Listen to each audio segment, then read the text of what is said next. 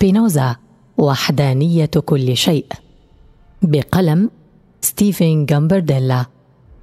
ترجمة يزن الحاج.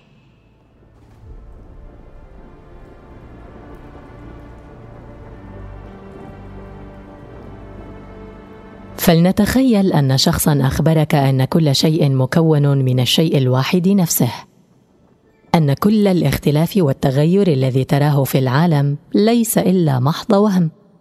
ولا يقتصر الأمر على أن كل شيء مكون من شيء واحد بل أن ذلك الشيء الواحد هو الله. الله موجود في كل ما يمكن أن يخطر لك. هكذا كان باروخ بندكت لاحقا سبينوزا يرى الكون. إنها فكرة غريبة بالنسبة إلى كثيرين وصادمة للبعض. على الأخص لمن يتصورون الله بطريركا هائلا يرعان من السماء.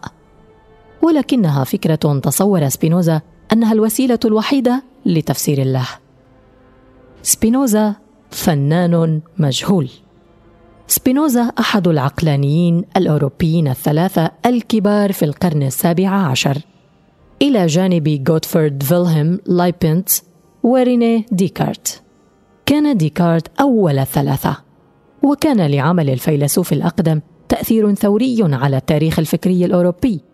وقد كان تأثيره على سبينوزا كبيرا جدا إلى درجة أن كثيرين لم يعدوا سبينوزا أكثر من مريد لديكارت.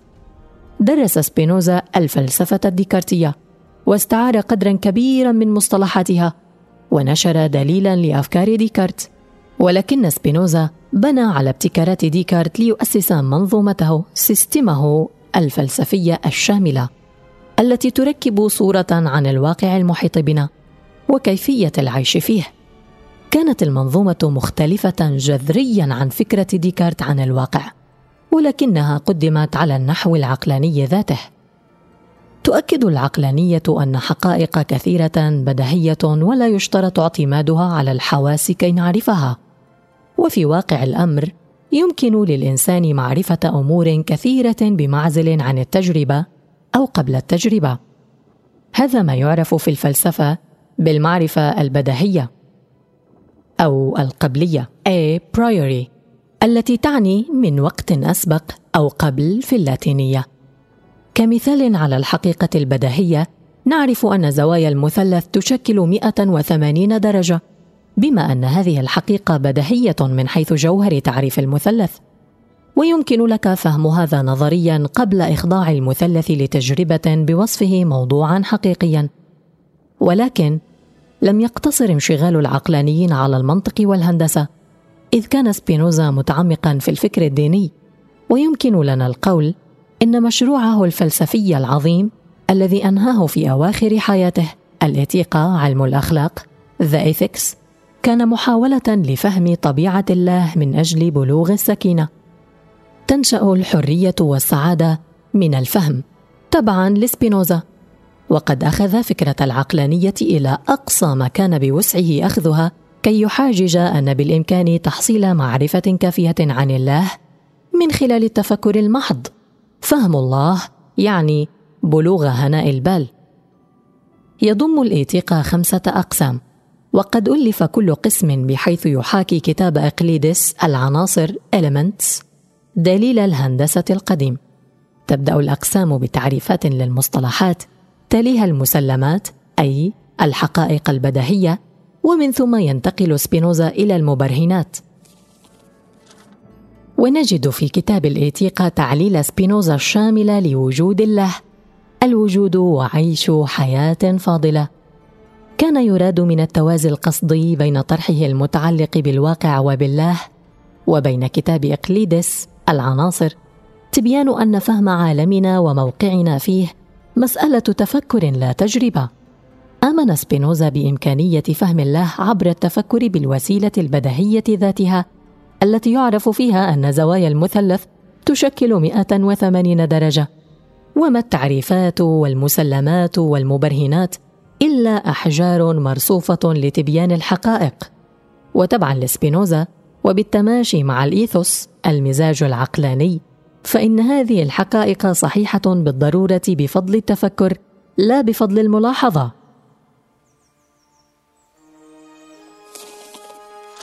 عصر ذهبي. طريف أن سبينوزا أكد على أن فلسفته بدهية ومستقلة عن المسائل البشرية. مع أن المؤرخين قد يرونها نتاجا من نتاجات عصره إذ بزغت أفكار سبينوزا ورأت ضوء النهار بقدر كبير بفضل إقامته في الجمهورية الهولندية في القرن السابع عشر. كانت الجمهورية تشكل قسما من الإمبراطورية الإسبانية وتحررت منها عام 1581 بعد نضال طويل من أجل حرية تقرير المصير. وباتت الجمهورية الهولندية شديدة الثراء والقوة وشديدة التحرر بخلاف ما كانت عليه حال أوروبا بعد عصر الإصلاح الديني. ومن ثم نشأ العصر الذهبي الهولندي في القرن السابع عشر مع ازدهار الفنون والعلوم في مدنها الكوزموبوليتية الثرية. كانت التكليفات الدينية بشأن الفن شحيحة ومتباعدة في الجمهورية الهولندية البروتستانتية. وبدلا من هذا كان الفنانون يتمتعون برعاية طبقة وسطى ثرية خلقتها المعجزة الاقتصادية التي أعقبت الاستقلال عن الإمبراطورية الإسبانية. ازدهرت أشكال علمانية من الفنون البصرية وقد اشتهر العصر الذهبي الهولندي بلوحات الطبيعة الصامتة التي تصور زهورا وطعاما وأشياء نفيسة. ومع أن هذه اللوحات تبدو لغرض الزينه المحضة إلا أن مضمونها مفعم بالرمزية في الغالب. فسلطة الجمهورية الهائلة بوصفها مركزا للتجارة تنعكس في الأصناف الغرائبية الإكزوتيكية للزهور والأصداف والأواني. تضمر هذه التشكيلات عالما شاسعا بتنوع هائل في الأجناس والثقافات. كان سبينوزا فردا من أفراد الجماعة اليهودية التي وجدت ملاذا لها في الجمهورية الهولندية بعد فرارها من محاكم التفتيش الإسبانية والبرتغالية. كان هؤلاء اليهود يعرفون بالاسم التحقيري مارانو مارانوس في شبه جزيرة إيبيريا. كان أسلاف سبينوزا اليهود قد ازدهروا في ظل الحكم الإسلامي المتسامح في شبه الجزيرة الإيبيرية الأندلس. ولكنهم أرغموا على اعتناق المسيحية حينما استعاد الإسبان مقاليد السلطة. ومع تزايد الاضطهاد في المناخ الديني في إيبيريا فر قسم كبير من المارانو إلى الجمهورية الهولندية حيث بات بمقدورهم معاودة ممارسة معتقداتهم الأصلية بسلام. ولكن السلام كان هشا لليهود على الأخص. صحيح أن جماعة اليهود الصغيرة ولكن البارزة لاقت تسامحا في آمستردام. ولكنها لم تلق حفاوة من البروتستانتينيين ذوي النزعات الأكثر محافظة. المناصرين للحزب الأورنجي الذي سمي تيمنا ببيت أورنج House of Orange الأرستقراطي والمعارضين للجمهوريين الأكثر تحررا الذين كانت بيدهم السلطة السياسية في commonwealth الدول الصغير. سعى هؤلاء البروتستانتينيون الأشداء المناصرون للملكية إلى فرض تقييدات دينية تعيق مسيرة العلم والثقافة اللذين كانا يزدهران في ظل حكم متحرر. وقد كانت أفكار سبينوزا إشكالية جدا إلى درجة أن كتاب الإيتيقة نشر ووزع سرا بعد وفاته. أثارت تنقيبات سبينوزا في المجال الإلهي إشكالية طاردته طوال حياته الناضجة حتى ضمن الجمهورية الهولندية المتحررة. فحين كان شابا أقحم الفيلسوف الشاب نفسه في مأزق بمواجهة جماعته الدينية حينما شكك في أصالة التوراة. نبذ الفيلسوف من جماعته الدينية ولوحق من المسيحيين المحافظين ويرد في إحدى السير عنه أنه نجا من محاولة اغتيال عند باب كينيس.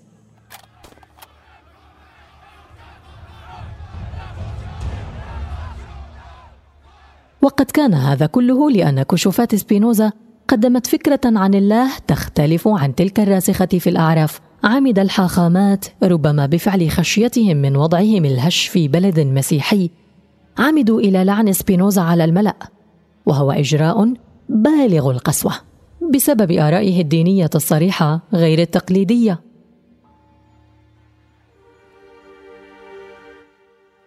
طرد سبينوزا للفنان صموئيل هرشنبرغ عام 1907 المحايثة. بغية تطوير أفكاره تناول سبينوزا مفارقة حدود الله. لو كان الله لا متناهيا وكاملا كيف له أن ينفصل عن خلقه؟ بالنسبة إلى سبينوزا إله التوراة إله مقيد بحدود طالما أنه يرى بكونه إلها ناقصا. وضمن سعيه إلى الله أعاد سبينوزا اكتشاف الفكرة القديمة التي احدثت ثورة في الفلسفة الحديثة المحايثة إيميننس تقوم فكرة المحايثة على أن الإلهي يتجلى في العالم المادي وهذا يعني أمورا كثيرة في واقع الحال السحب الحشرات النباتات الناس والأرض التي تحت أقدامنا. وكذا كانت عقائد أوروبية وآسيوية قديمة عديدة مستندة إلى مفهوم المحايثة. فالمنظومة الرواقية على سبيل المثال تقوم على فكرة وجود لوغوس إلهي في العالم بكليته. ولكن فكرة المحايثة الإلهية تضاءلت مع صعود المسيحية في أوروبا. يقوم الفهم اليهو مسيحي لله على أنه كائن متعال transcendent. يقصد بمتعال أن الله منفصل وأنه فوق الكون والخلق وخارجهما. تصرح النصوص اليهو مسيحية بوضوح بأن الله قرر خلق الكون من العدم وبأن الله هو العلة الأولى لعلل الكون كلها. علة العلل. تعني كلمة متعالي في الاستخدام الفلسفي خارج نطاق فهمنا وغالبا ما يعد الله المثال المطلق لما يكون خارج نطاق فهمنا. سعى فلاسفة كثيرون في العصور الوسطى إلى البرهنة على وجود الله. يعرف أحد هذه البراهين باسم المحاجة الأنطولوجية Ontologic Argument.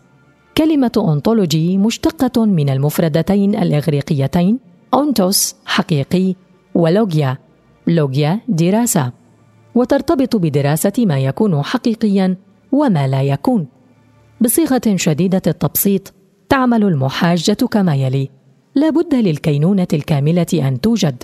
وفي حال عدم وجودها لن تكون كاملة. الله كامل وبالتالي لابد من وجوده. ولكن سبينوزا وسع حدود المحاجة الأنطولوجية أكثر إلى ما هو أكثر من البرهنة على وجود الله. بحيث يتفكر فعليا في طبيعات الله. تساءل سبينوزا لو كان الله حكيما بالمطلق لما ينبغي له اتخاذ قرار؟ لو كان الله لا منتهيا كيف يعقل أنه ليس موجودا في كل شيء؟ وبكل تأكيد لو لم يكن الله موجودا في العالم فلا بد من أنه محدود. فكر سبينوزا بأنه لو كان الله كاملا فلا بد من عدم امتلاكه أي حدود. ولو أن الله بلا حدود فلا بد أن يكون الله محايثا. لم تكن هذه فكرة جديدة حينما كتبها سبينوزا. ولكنها كانت متجاهلة لقرون وتعد كفرا عند المسيحيين واليهود. بدأ سبينوزا تشديده على أن الله محايث في مواجهة مجازفة شخصية كبيرة. الجوهر. حين يقال لطفل إن الله خلق الكون فإن أول سؤال سيخطر له هو ولكن من خلق الله؟ ولن تحل مشكلة العلة غير المحدثة؟ من دون وجود أزلية. لا بد أن يكون الله ازليا وبالتالي فهو علة لذاته. كتب سبينوزا الله أو الجوهر المكون من خصائص لا متناهية تعبر كل منها عن ماهية أزلية ولا متناهية موجود بالضرورة. لو لم يكن الله موجودا فلا بد أن ماهية الله لن تتضمن الوجود وهذا عبث. ولذا فإن الله موجود لا محالة. هذه العبارة هي نقطة تقاطع فكرة المحايثة عند سبينوزا. فتبعا له أن يكون الله علة لذاته يعني بالضرورة أن الله لا متناه وأزلي لا محالة. وحين يكون لا متناهيا وازليا لا يمكن لله أن يكون متعاليا. ولذا لابد من أنه محايث. عد سبينوزا الله والجوهر امرا واحدا. طور سبينوزا فكرة الجوهر من ديكارت. الذي اقتبس المصطلح بدوره من أرسطو. مفردة الجوهر substance مشتقة من الجذر اللاتيني substantia المتعلق بما يقع تحت الأشياء. الجوهر هو الأمر الذي يمكن له الصمود أمام التغير. كان المثال الذي طرحه ديكارت هو الشمع. فحين نقرب الشمع من النار يمكن أن يتغير شكله وقوامه وحجمه ولونه ورائحته. بل يمكن أن يتحول إلى سائل حين يلتصق بالنار. ولكن ماهيته تبقى على ما هي عليه برغم هذه التغيرات. لم يصبح الشمع شيئا آخر حين تحول إلى سائل بسبب الحرارة بل بقي على حاله في نواح محدودة الامتداد قابلية الحركة وقابلية التغير. فكر فلاسفة كثيرون بما يوجد تحت السطح الظاهري للأشياء الحقيقية. ولكن لم يفرد أي منهم أهمية للجوهر بقدر ما فعل سبينوزا فتبعا له يمكن للجوهر أن يصمد أمام أي تغير وبذا لا يمكن أن يطاله الكون أو الفساد. يعرف سبينوزا الجوهر كما يلي.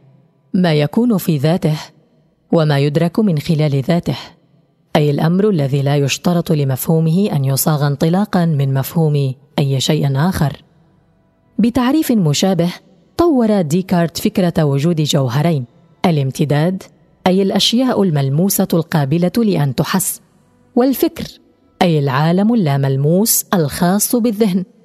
وتبعا لديكارت فإن الله المتعالي خلق نظامي كينونة منفصلين ولكن الفيلسوف انهمك في تبرير كيفية ارتباط هذين المجالين. عجز ديكارت عن تقديم أي تبرير بشأن ما يوحد جسدنا وعقلنا. تعرف هذه المشكلة في الفلسفة باسم مشكلة العقل الجسد. رؤيتان مرتبطتان وإن بدتا متعارضتين ظاهريا عن الواقع والشخصية في آن. اعتقد سبينوزا بأنه حل المشكلة التي استعصى حلها على ديكارت. كان أكثر جذرية في تأويله للجوهر من حيث وجوب أن يكون الجوهر موجودا بالضرورة بمعزل عن الاختلاف بالمطلق. تبعا لسبينوزا يمكن استخلاص أي شيء إلى نقطة نعجز فيها عن مواصلة الاستخلاص إذ نصل إلى أساس كينونة إلى واحد جوهري يكون الأشياء كلها.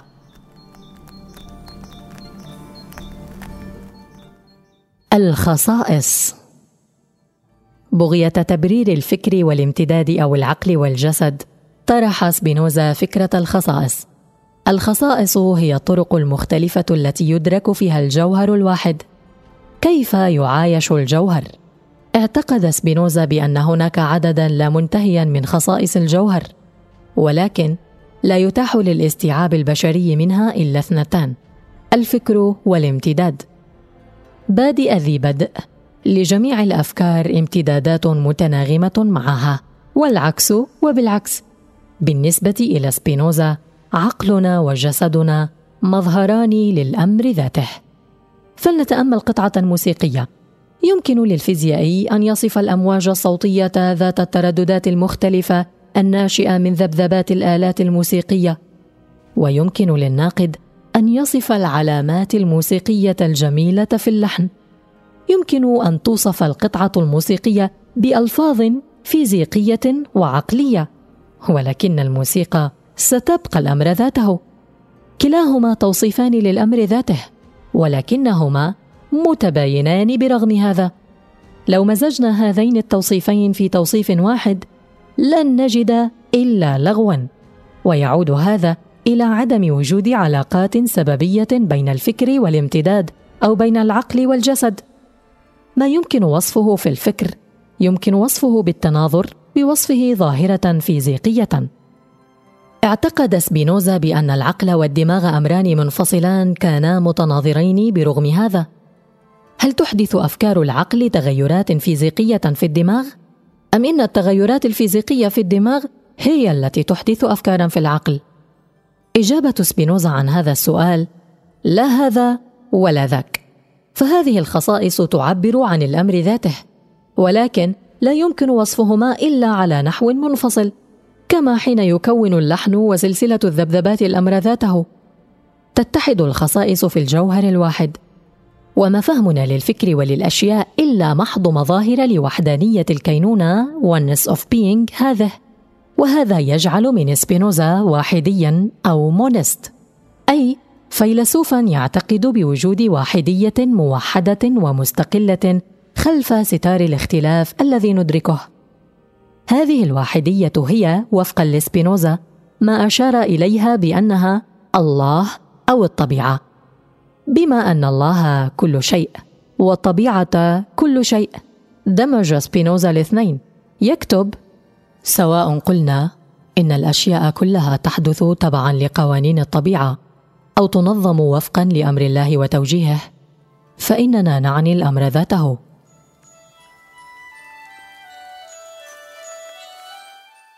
الحتمية. تضمينات هذه الخلاصة هائلة. ولو اقتصرنا على أمر واحد فإنها تعني عدم امتلاكنا تحكما بقدرنا. فوفقا لمنظومة سبينوزا كل شيء محتوم. لأن الله كامل. إن كان الله كل شيء وإن كان كاملا فليس لشيء أن يكون على غير ما هو عليه. ولا بد أن يكون على ما هو عليه بالضرورة. ليس لدى الله خطط أو قصد حيال العالم. ولو كان لديه فلن يعود كاملا لأن الأسباب محدثة. والله ليس محدثا في أي لحظة من اللحظات لأن الله كامل. النظام الطبيعي هو انكشاف طبيعة الله بالتوافق مع القوانين الأزلية التي تكون الله. قارن سبينوزا الطبيعة المتغيرة للكون بوجه يمكن للوجه أن يتخذ عددا لا منتهيا من التعبيرات ولكنه سيبقى الوجه ذاته على الدوام.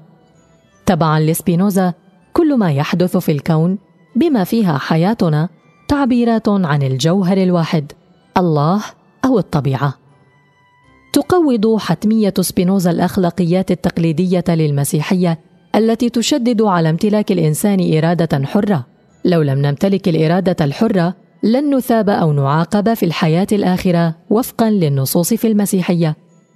رفض سبينوزا هذه الفكرة معتقدا بدلا من هذا بعدم امتلاكنا سلطة على قدرنا. لا تكمن حريتنا في حرية الإرادة الخاصة بجسدنا من أجل السعي إلى مصيرنا بل في فهمنا للحال التي يكون عليها الكون حقا. وإن فهم أعمال الطبيعة يعني التناغم معها.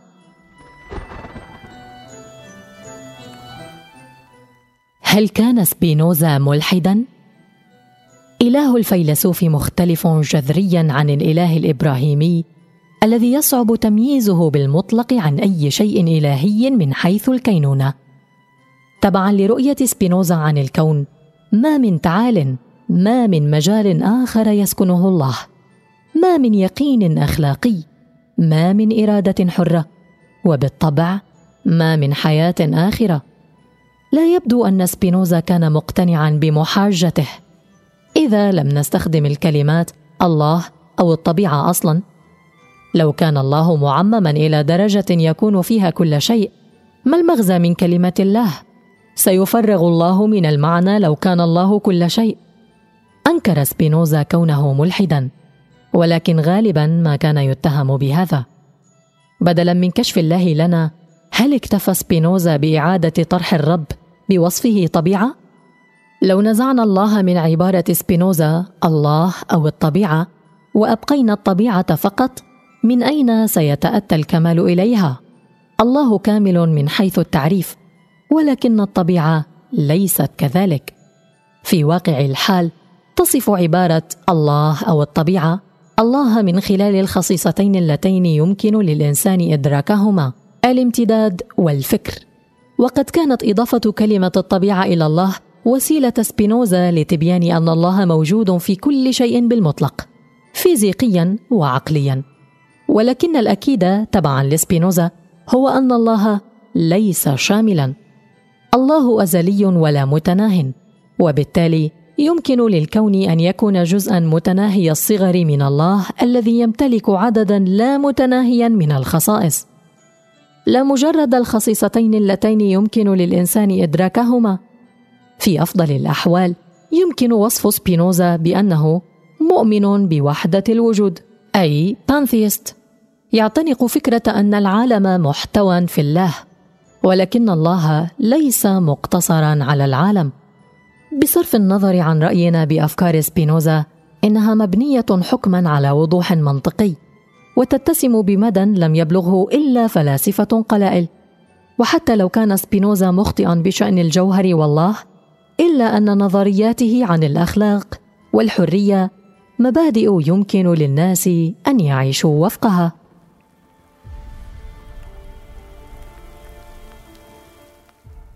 التأثير المعاصر.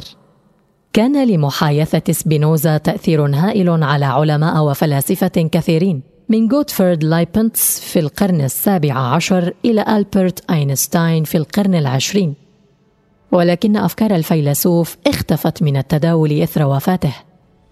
اعتقد فلاسفة كثيرون لاحقون لسبينوزا مثل إيمانويل كانت وجيرغ هيجل بأن سبينوزا كان مغرقا في النظري في مقاربته. وعاود التعالي ظهوره في قناع علماني يتصل بالمثالي أو الوعي.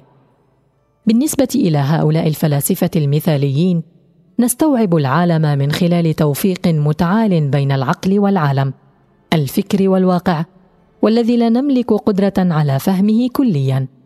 في وقت متأخر أعيد تثمين الأفكار السبينوزيه على يد الفيلسوف الفرنسي جيل دولوز. وفقا لدولوز لطالما كان التعالي تسوية مغوية للفلاسفة طريقا سهلة لتجنب تقديم تفسير أنطولوجي كلي للكون. وقد علمنا مشروع دولوز المحايثة عبر استبدال الله أو الطبيعة بفكرته المرتبطة بالكينونة. اعتقد الفيلسوف الفرنسي بأن النظريات المتعالية كلها ابتداء بالله المتعالي الديني وصولا إلى المثالية المتعالية العلمانية كانت دوغمات. إذ إن تركيز سبينوزا المتساوي والمتوازي على الامتداد والفكر الجسد والعقل يقدم تفسيرا لكل شيء من دون النكوص إلى أي شيء عصي على التفسير أو خارج نطاق التجربة. كانت نظرية سبينوزا عن الكينونة أحادية المعنى أو وحدانية.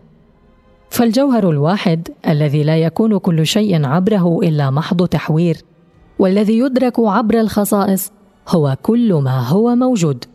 إنه معيش وقابل للاستيعاب بالنسبة إلينا. تبعا لدولوز هذا طرح ثوري إذ بالاستعانة بطريقة سبينوزا في التفكير حيال العالم لن نعود بحاجة إلى الاستعانة بأي شيء عصي على المعرفة. النتائج شاسعة في الأخلاق والمجتمع والسياسة. وحتى لو انتقصنا من منظومة سبينوزا الفلسفية أو قللنا من شأنها إلا أن طريقة التفكير هذه فتحت مدى جديدا في الفكر الفلسفي.